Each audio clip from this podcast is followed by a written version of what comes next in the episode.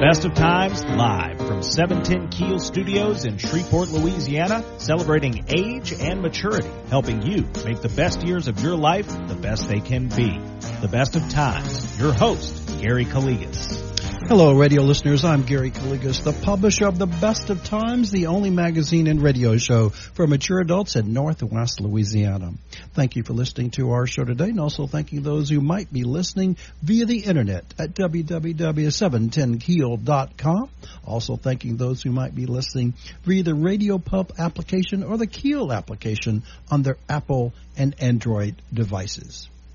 In just a few minutes, we're going to learn the steps to take to safeguard your eyesight. So stay tuned to the show for some very beneficial information for you and your loved ones. Today, it is Saturday, October the 20, 31st, and our radio show is being broadcast from the studios of News Radio 710 Keel and 101.7 FM, a Townsquare Media station here in Shreveport, Louisiana. However, today's show is not live and has been pre-recorded, so we will be unable to accept call-in questions and comments from our loyal radio listeners. Be sure to pick up the November issue of the Best of Times at one of our 270 distribution locations beginning on November the 2nd. We thank you for the many compliments about our magazine. We do appreciate hearing from you. Remember, if you're unable to find a copy at one of our distribution locations to pick up free of charge, you can always visit our popular website at www.thebestoftimesnews.com to view both our current issue as well as many past issues for the past three years on our fabulous website. In addition, you can view and download the 2020 Silver Pages Senior Resource Directory as well as to listen to previously broadcast radio shows here on the Best of Times Radio Hour. We'll be right back with more information, but now a word from our sponsors and advertisers who make this radio show possible. You're listening to the Best of Times Radio Hour here on News Radio 710 Keel, proudly presented by AARP Louisiana and Hebert's Town and Country of Shreveport, your Dodge, Chrysler, Ram, and Jeep dealer. Gary Calligas will be right back with more Best of Times Radio Hour after this on 1017 FM and 710 Keel. Gary's back with more Best of Times Radio Hour on 1017 FM and 710 Keel. Welcome back to our show, The Best of Times Radio Hour, proudly presented by AARP Louisiana and Hebert's Town and Country of Shreveport, your Dodge, Chrysler, Ram, and Jeep dealer. I'm Gary Calligas, and I do thank you for listening to our show today. Joining me on my show is a very special guest is Dr. Timothy Murray, who is the president of the American Society of Retinal Specialists. And he's on the show here to discuss the steps that one should take to safeguard their eyesight as one ages. So thank you, Dr. Murray, for joining us today here on the Best of Times Radio Hour. Gary, thank you for inviting me. It's a pleasure to join you and your listeners. So I, I take it that you are uh, the prestigious position of president of your society. So I congratulate you on that. How long have you been the president of the society? So I've um, been on the committee, board, and presidency track for the last 20 years. Wow. I have been the president for this last year, and of course, as you know, 2020 was supposed to be our banner year. um, and it was a banner year for reasons that none of us were looking forward to. You're right about that, Doc. It's been a lot of various organizations that have been, but everything keeps going on. You have to be that positive thinking, right? We got to keep going. Got that positive thinking out there. So uh, I feel for you as well as all your your members of your association and many others out there. I, I uh, your your staff sent me some great information. I mean, I, I, was fascinated by some of this, and that's why I invited you to come on our show to educate many, my many thousands of listeners uh, uh, via live as well as pre-recorded and on and on uh, Apple Podcast and all that kind of stuff. Uh, I'm a, I'm a an old techie person, so sometimes my producers here are very quite young and everybody, but hey, I, I still like the regular radio. Uh, shows, the broadcasts, and now everything's you know internet, Apple Podcast, podcast, download, whatever. So uh, now they want me, Doc, to, to do video. And I said, nope, we're not going to do video. We're not, not going to do video. That can be in the next predecessor. So according to a recent survey you by your society, you found that Americans 40 years of age or older don't know enough about the signs and symptoms of the blinding retina diseases. So why did y'all decide to do that? Well, Gary, I think um, it's it's really funny that when you need a retina specialist, you really need them. Um, but often our our patients really have little experience with the field of ophthalmology in medicine and and really need guidance in terms of how to reach out for the right practitioner. And the key is, as you know, that um, we're all aging, and as we move into this um, more more mature group, um, we are seeing a marked increase in several of the diseases that fall right under the retina specialist's purview to treat. So, for example, um, our population is, is is getting older, and as we're getting older, we're also getting heavier, and many of um, many of us have diabetes. Um, and and hopefully all of us now understand that one of the major concerns for diabetes, for example, is that you can lose your vision from diabetes. And in fact, for people between the ages of 40 and 60, diabetes is the leading cause of blindness in the United States. Wow. What's um, what's amazing, Gary, though, is it's totally treatable. So that we know that if you can see a retina specialist early in the course of your diabetic eye disease, you may well have 20/20 vision through your entire lifetime. So recognizing what what those symptoms are for you or what maybe the signs could be and understanding that the major risk factor there is your diabetes um, can help you to speak to your diabetologist or your endocrinologist or your primary care provider and make sure that they know that you know that you need to have a good eye exam by a retina specialist. So I, I you, your survey showed, which is, you know, sometimes you you un, you understand whatever survey comes out, you find some interesting findings, and your survey said 62 percent of those people polled do not even know a retina specialist is a medical doctor, which is amazing to me. But it could happen out there, right? That's more than half. Yeah, that's almost two thirds. So part of why I was thrilled that you invited me was for us to talk a little bit about what is a retina specialist and, and where do they play that role in, in care for the patient. So in the 40 to 60 year old group, you're thinking about the patients with diabetes. In the patients over 60, you're thinking about age related macular degeneration. Right. Um, and and it has been an amazing decade for both of these diseases because Gary, we now have tools to diagnose at a microscopic level the impact of the wet macular degeneration or the diabetic macular edema. And with those tools, we can determine which is the most appropriate treatment for the for the patient. And, and now we have treatments that didn't even exist before. So it, medical technology is amazing in this in the world, and uh, I mean I'm, I'm fascinating by it myself. I was in the medical field a little bit, but it's amazing. And you got in physicians and likewise the the individual patients that you deal with have to need to know a little bit about it. I'm sure the physicians do, but sometimes they don't think that it's going to apply to them, but it could, and it could save them. And one one more thing I want to mention, uh, I think our listeners need to understand is the quicker you find a retina issue, the better, right? If you wait and, and procrastinate, which some of my listeners and some of my friends who are my age, a little bit younger, procrastinate a lot. They don't want to go see a specialist. Uh, they think their regular their GP can handle everything, but that's not the case, right? Well, certainly for these kind of potentially blinding eye diseases, that isn't the case. So your your general practitioner is the one that should should recognize the need to prompt you to go to a retina specialist. But we also want our patients and your listeners to know that if they have certain signs or symptoms, they themselves can reach out to a retina specialist and, and make sure that they have an excellent exam.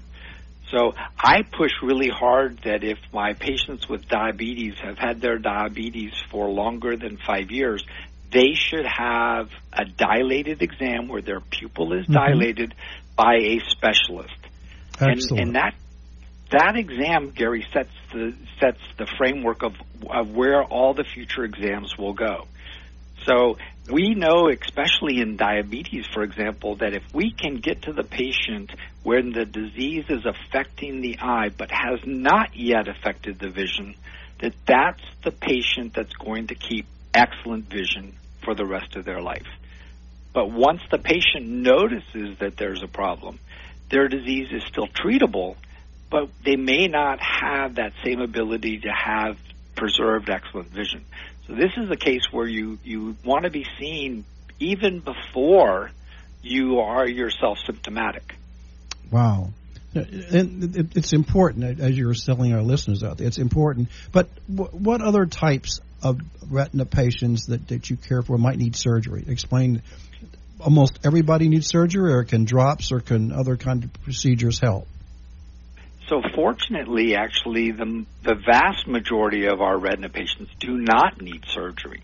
Um, but what does distinguish a retina specialist from the other um, eye care providers is that your retina specialist actually is a is a medically and surgically trained specialist. So retina specialists are surgeons, and when you think about re- the surgical management of retinal disease, you think about things like retinal detachment, right. where the retina separates, and that can happen spontaneously or from trauma or from other diseases.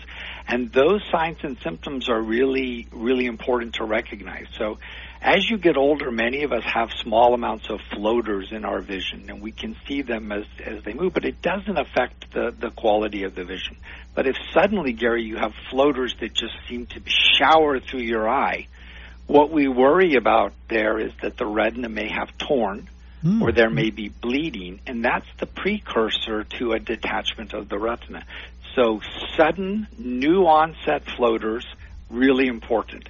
And then we call them photopsias, but occasionally what patients will see with this is they'll have sudden flashes in their in their in their peripheral um, vision that like they've never seen before. And the combination of those those floaters and those flashes um, really, really, really require that a retina specialist examine the eye.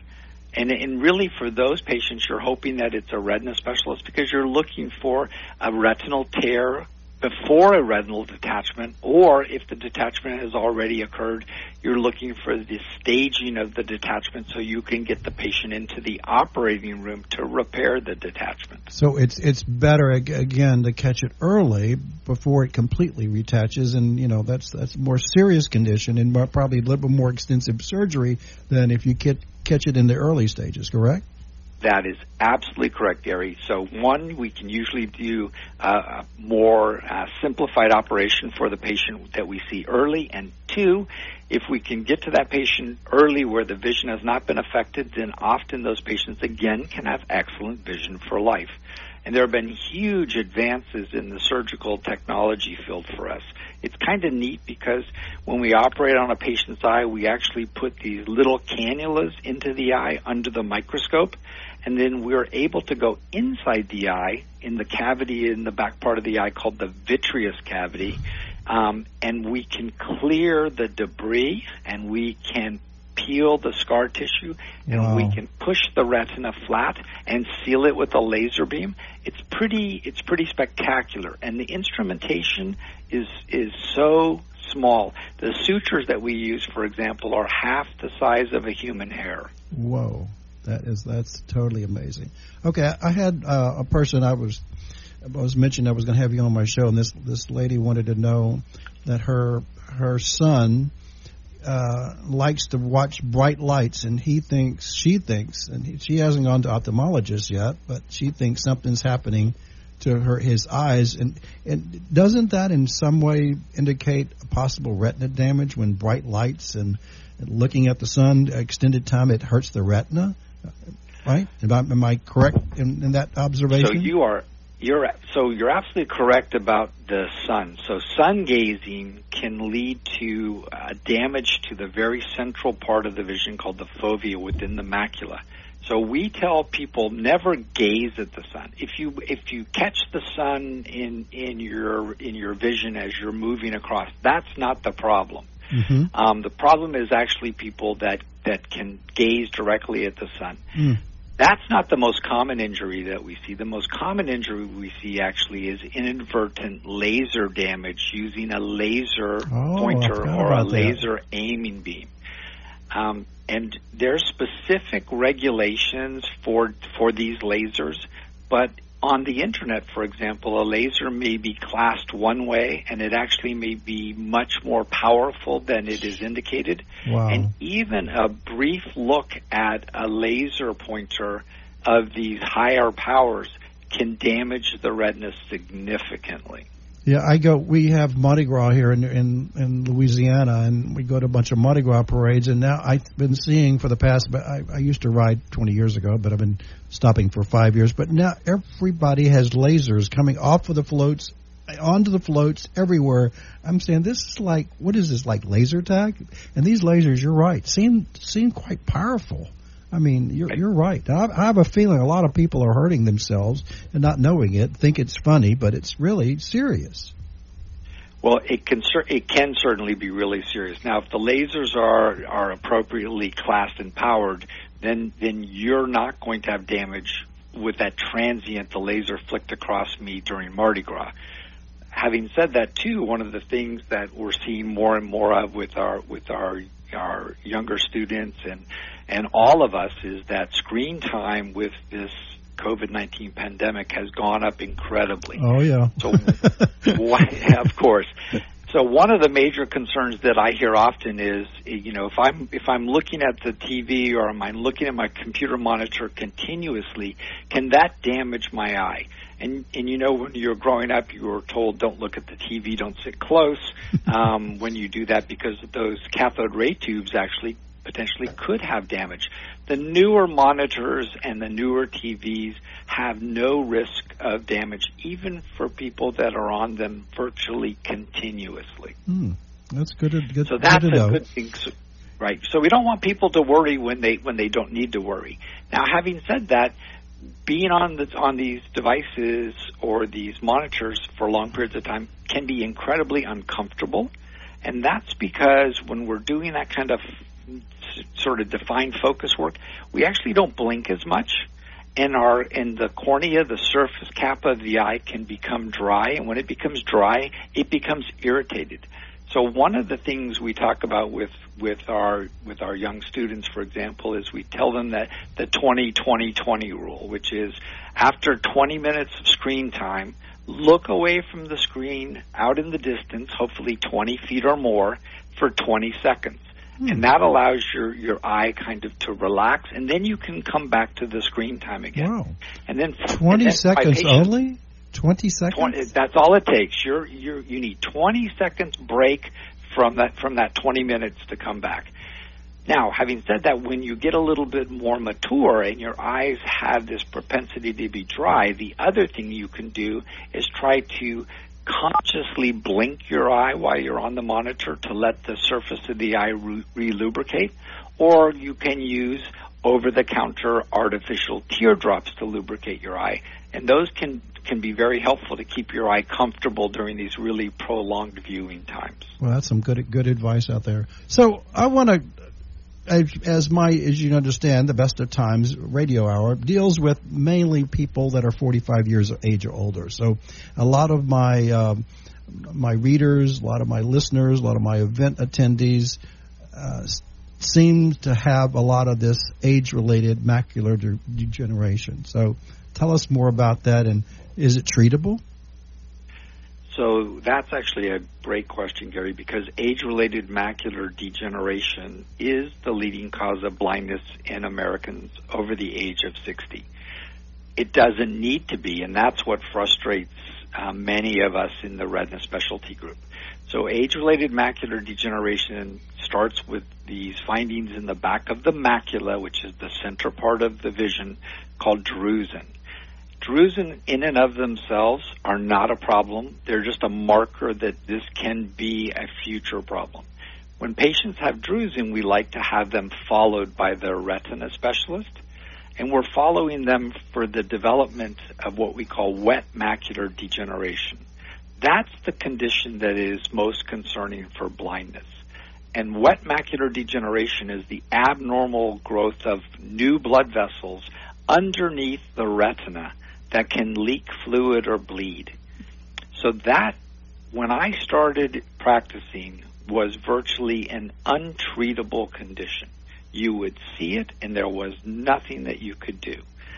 that's where the huge advances have taken place. So this is a condition now that we can use these high resolution scanning systems called optical coherence tomography, which lets us look at the retina at literally a microscopic level. And if we see that abnormal vasculature or leakage, we can then treat our patients.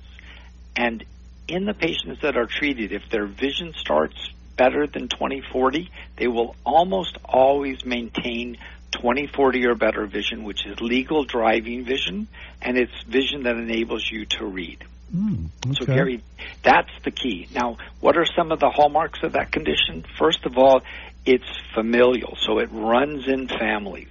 So, if you know your parents had macular degeneration, you want to be looked at early. Now, the genetics of, of this macular degeneration turn out to be quite complex, so there's not currently any genetic testing. But, for example, if you have the intermediate macular degeneration from aging that has not yet become wet, you can actually take a special multivitamin supplement that was shown to significantly lower the risk of progression. So there's something you can do by knowing that you have risk, which is to take this AREDS2, AREDS2 multivitamin. Mm-hmm. The other thing we know are there things that you can do in general that will that will make a difference. Smoking, for example, is a huge risk factor for macular degeneration. So who could have thought that you're smoking a cigarette? We think about lung cancer and maybe heart disease, but who would have thought it's really a major impact on macular degeneration? So we really push our patients not to smoke, and then you can imagine that we would like them to be healthy. So we're looking at at, at a, being at a good weight, at finding yourself some activities. Um, even even walking makes a huge difference in terms of risk factors. So I want to ask then, a follow up question here about this. So you say it affects people 60 and age or older. What about the younger uh, adults at 50 or 45? What conditions would they have? Hopefully, they're either their ophthalmologist. I don't know if they've gone to a retina specialist, but they didn't know they have retina issues. But what what is the conditions that will cause them to think that they may need to see their ophthalmologist?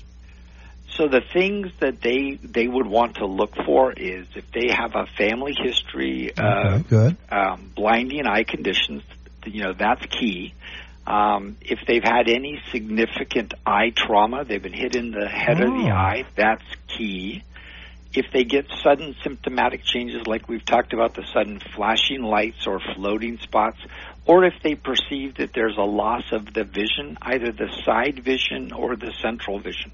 And Gary, it's really interesting. You know, we're blessed to have two eyes, but that's that is a blessing and a little bit of a curse because you can lose significant vision in one eye and not truly appreciate it. So one of the things that the retina specialist will ask you to do is to cover each eye individually and check each eye itself and compare the one eye to the other. They should be very similar. If one eye has a loss of side or central vision, that's concerning and that needs to be seen and evaluated right away. Okay, so I'm thinking about myself. I'm thinking about my listeners, but direct referrals to retina specialists are allowable, or do you have to go through an ophthalmologist and a gatekeeper? It really depends on what your problem is. So if you're looking for a, a, a screening retina examination and you really have no significant symptoms um, and no noted family history, you can actually be seen by an, an ophthalmologist that is a comprehensive specialist. And then that person hopefully does a comprehensive examination for you. And one of the things I like to tell my patients is as they mature and hit this age group that you and I are so interested in, is that they need to make sure their eyes are dilated for the exam. So if your doctor didn't put dilating drops in your in your eyes to make your pupils enlarge, and if your doctor didn't put on um, what's called an indirect ophthalmoscope, which is this little headgear that fits on the doctor's head and has this amazingly bright light that he shines, he or she shines into your eyes. That's not the complete exam we want, and if that's the case, then, then looking for a retina specialist is reasonable. Okay. And so for my practice, you know, I I practice mostly on referrals. Um, but if I have a patient, a new patient that calls in that's having a redness specific symptom symptom symptoms, then then I'm willing to see them um, even if they may not have a, a specific retina problem. Okay. I'm always more worried the opposite way, Gary. Mm-hmm. I'm worried about the patient that doesn't get seen more than I'm worried about a patient seeing me that maybe needs someone other than a retina specialist. So, if a person has been seeing the same ophthalmologist or ophthalmology group for a number of years, hopefully the, the technology is increased because my five years ago, maybe longer than that, they they use something. It's it's like a electronic picture of your retina after they after they they dilate your eyes, right? It's a newer newer system. Uh, Correct. and, and, and it got yeah, it. So we have these it, pictures of it. Wow, I was amazed yeah. they showed it to me last time. Or it's Isn't been a long time ago.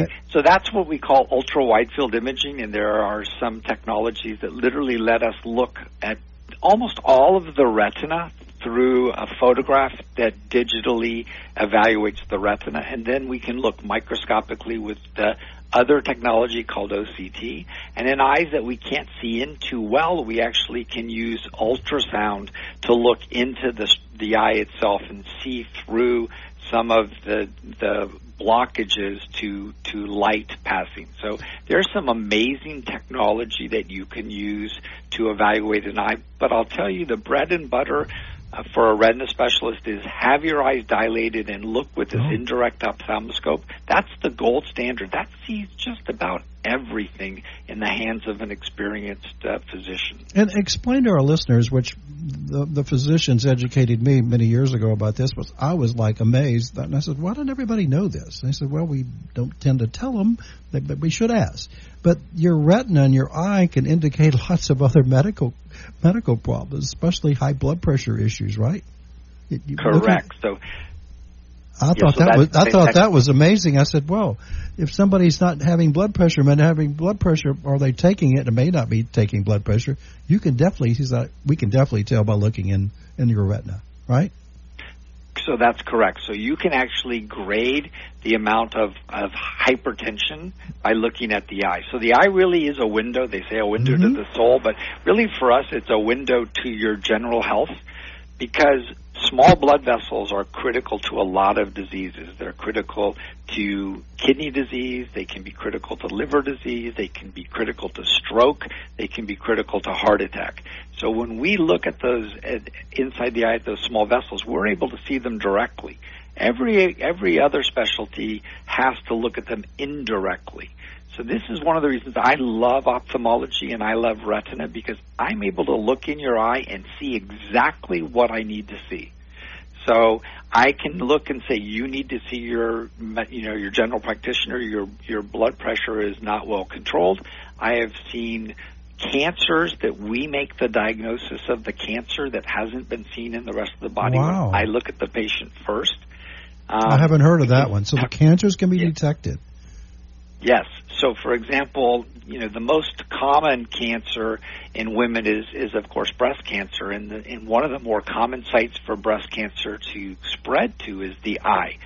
But luckily, breast cancer, for the most part, is recognized early, and the spread to the eye is late. So most of the patients I see that have a tumor in their eye from breast cancer already know they have breast cancer. That's the opposite for people. The most common cancer in men, which is lung cancer in smokers, when when I see a tumor in a in an older gentleman's eye that's been a smoker, I almost always can tell that the tumor is there before the patient even knows that they have a lung cancer. Amazing. So it's fascinating. Mm, it is fascinating. Yep. Okay, but one other thing: if somebody, there are a lot of people that are diabetic in my state and many other states that are undiagnosed. It's so sad. Uh, and yep. sometimes if they go see their ophthalmologist or retinal specialist, this individual, this specialist, can also detect that. Right? Am I am I correct about that? So one of the earliest detectable um, problems associated with unrecognized diabetes is diabetic eye disease. So that's absolutely correct.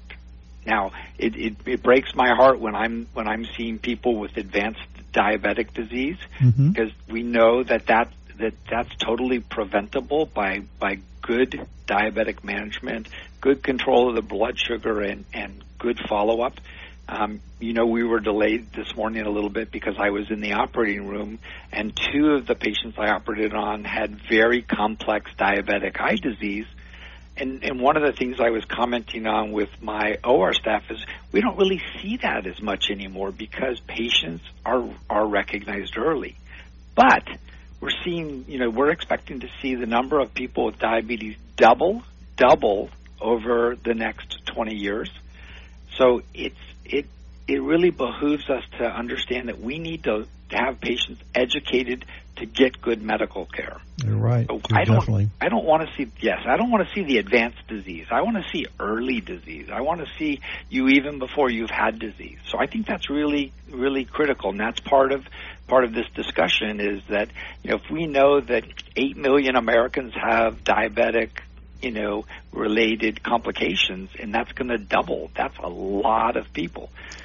I, I don't know what the the true answer, but let me give you a, a true fact that happened to us in uh, Shreveport in Bossier City area. I don't know if you know where we are located, but I have healthcare, senior healthcare events each and every year of the past 20 years, and six or seven thousand people, generally 50 and older, show up, and and the various hospitals and physician groups offer medical screenings.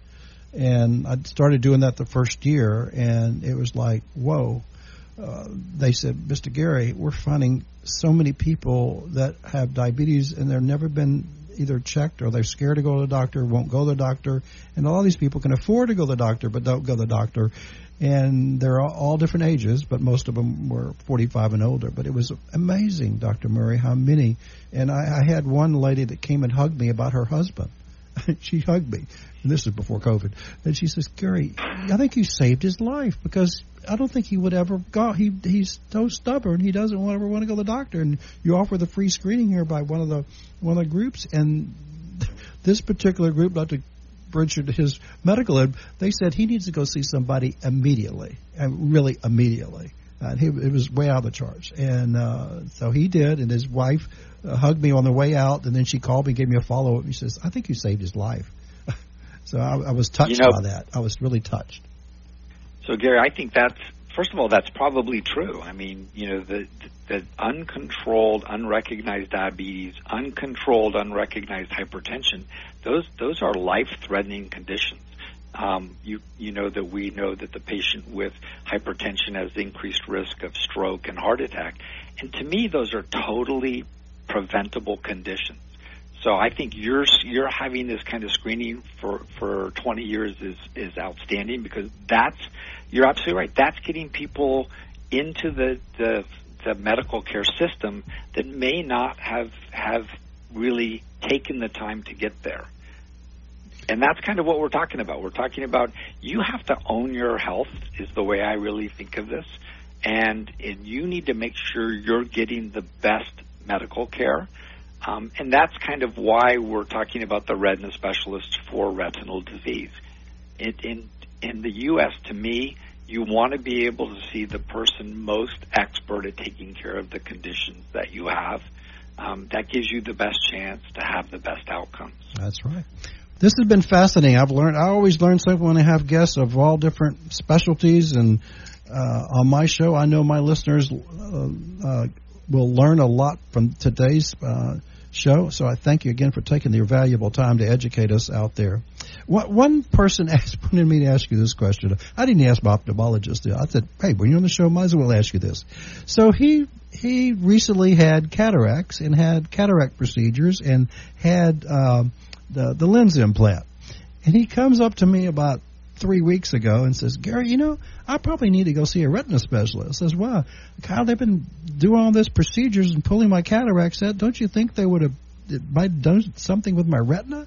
What what's your comment about that one?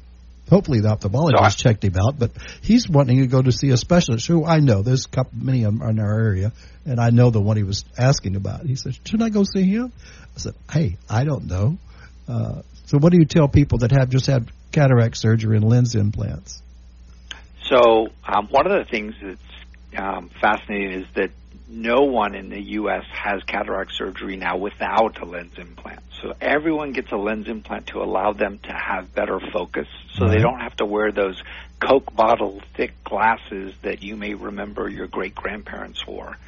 So that's that's an ex, you know expected standard. What I like to tell people is that you should expect to have excellent vision. And if you have cataract surgery with lens implant and the vision is not excellent, you need to ask your ophthalmic surgeon first to to tell you what they believe is going on. And if there's not a good understanding for you, then that is when I would seek a retina specialist. Because the most common reason for outcomes that are that are less than ideal after cataract surgery almost all involve the retina. So, so your your listener um, who questioned you is absolutely correct. That if everything goes well and the vision is excellent and your surgeon says things are are wonderful, you can continue to follow with that surgeon. But if you're not achieving really good vision, you need to understand why, because many of those reasons are in fact treatable. And cataract surgery can worsen some of the pre-existing conditions that we worry about. For example, cataract surgery can make diabetic retinal disease worse. Oh. There's been an ongoing argument in the field that cataract surgery may make macular degeneration worse. So, one of the things that we're seeing are our um, ophthalmic cataract surgeons do more and more is they'll often get that OCT test to look at the macula. And the reason why they do that is that if there's macular damage before cataract surgery, one, that should be seen by a retina specialist, and two, that gives that doctor an opportunity to explain to the patient they may not get the perfect vision back that their neighbors oh, that their neighbors good achieve. point.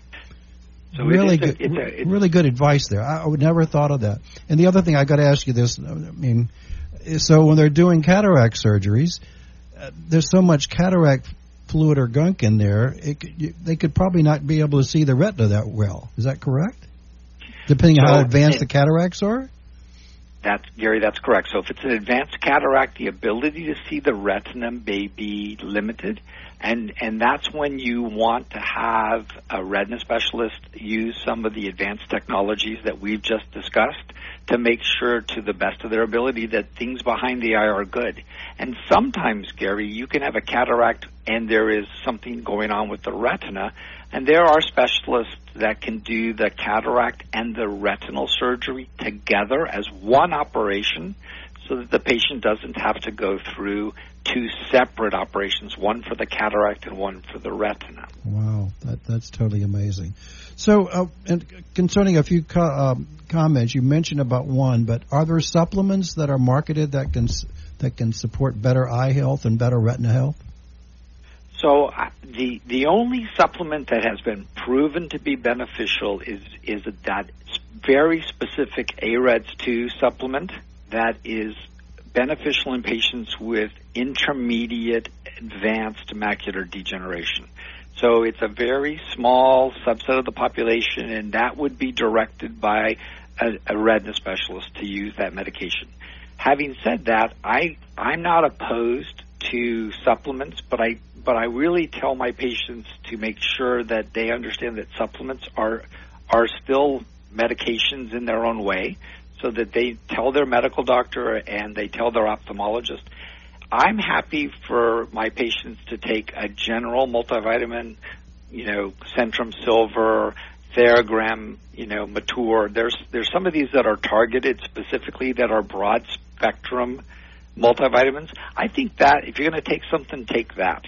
I don't think that the specific supplements where people will take bilberry or lutein, um, you know, I, I think that that that really doesn't benefit the patient in any significant way, and that's generally the best data available to us as retina specialists. And wh- what did our parents tell us and our mother tell us? You got to eat lots of carrots, right? What do you- Well, the carrots too, but also remember for macular degeneration, it's lots of green leafy vegetables. Oh, So okay. what it turns out is your mother was right. You need to eat your vegetables. eat those vegetables. It, it def- definitely uh, can affect your health and also also your eyes. So uh, I think we need to emphasize one other thing. You touched on it, but uh, I haven't. Uh, I'm, I'm luckily I'm 70 years old and I've never smoked. I might have tried many many years ago, but I did just didn't like it. But I'm telling you, I still see more young people and even the elderly. More and more people are not quitting smoking, and they're telling me, you know, uh, I don't care. My father lived, uh, you know, to 60. I don't care, and I don't care about my health. And I said, well, that's sad. You know, your family, your grandkids, everything wants, wants you to be around a little bit longer. So smoking does impact all of our body systems, and, and you just mentioned it affects the eyes too. Correct. So I think if if someone's a smoker, the single most important thing they can do for their health and their life is to stop smoking. Um, and then the other things, so that's super hard, as you know, but there are there are ways to to effectively move toward the ability to stop smoking. The other thing, of course, is you know you want to have a reasonable weight. You don't want to be you know really morbidly obese. That affects your health significantly. And if you can, you want to exercise. Even if exercising, Gary, is just walking outside on a, on a nice day with with your friends and family. So I think that good health really is is kind of our responsibility. Eat well. There's there's all this data about um, fish in your diet, um, green leafy vegetables, carrots. Um, but I, I think that your health is is something that you can really actively control by by making good choices. They're not always easy choices, but but they're good choices. So please tell our listeners before we close the show, you, we were fascinating. Uh, how can they find uh, through your association uh, retina specialists within uh, any area of the country? So that's that's great, Gary. So one of the things is the American Society of Retina Specialists. Virtually every retina specialist in the United States is a member, and the the society has a, a really unique um, site that allows you to find your retina specialist. So if you go to asrs.org and put in find your retina specialist, it will let you find a retina specialist by zip code by the name of your city or town or by the doctor's name directly. And I think that allows allows you to have the ability to choose um, who should be your retina specialist. And on that same site, Gary, there is some very good general information um, that that details a little bit of what you and I touched on in in this discussion today, and that's asrs.org for patients. So there's a patient component of the website. I did visit. So I it, believe, and it's it's a very very uh, educational website. I learned a lot too from that, as well as the information your staff uh, sent to me. But it was re- totally remarkable. So, what what do you give us, our listeners, uh, closing advice to help safeguard their their their sight? So I think that what you want to do is take good care of your general health, monitor your sight, cover each eye once a day, and make sure that vision is crisp and sharp. Make sure that you haven't had sudden symptoms like flashing lights or floating spots or a loss of vision. Um, and it's always better to see the doctor when you don't need to see them than it is to see the doctor when you do. That's great advice. Well, thank you, Dr. Murray, for taking your valuable time to join us today. You were you were very educational. I, again, I, I learned a lot. I know my listeners will as well. So thank you, and God bless you, and uh, continue uh, be safe and healthy during this pandemic times. And I wish you the best. Gary, thanks for having me, and thanks for letting us reach out to your listeners. Really appreciate that. Okay. Thank you for listening to our show today. Hope you'll find, hope you'll join us next Saturday for another interesting show to benefit you and your loved ones. Learn about our magazine, our radio show, and events at our popular website at www.thebestoftimesnews.com. May God bless you and your family. God bless America. Thank you again for listening to our show. I'm Gary Calligas, wishing you and yours the best of times both today and every day. Have a great day. Thanks for listening to the Best of Times Radio Hour here on 1017 FM and 710 Keel. Be sure to tune in next Saturday at 9 a.m. for more Best of Times. This is 1017 FM and 710 Keel.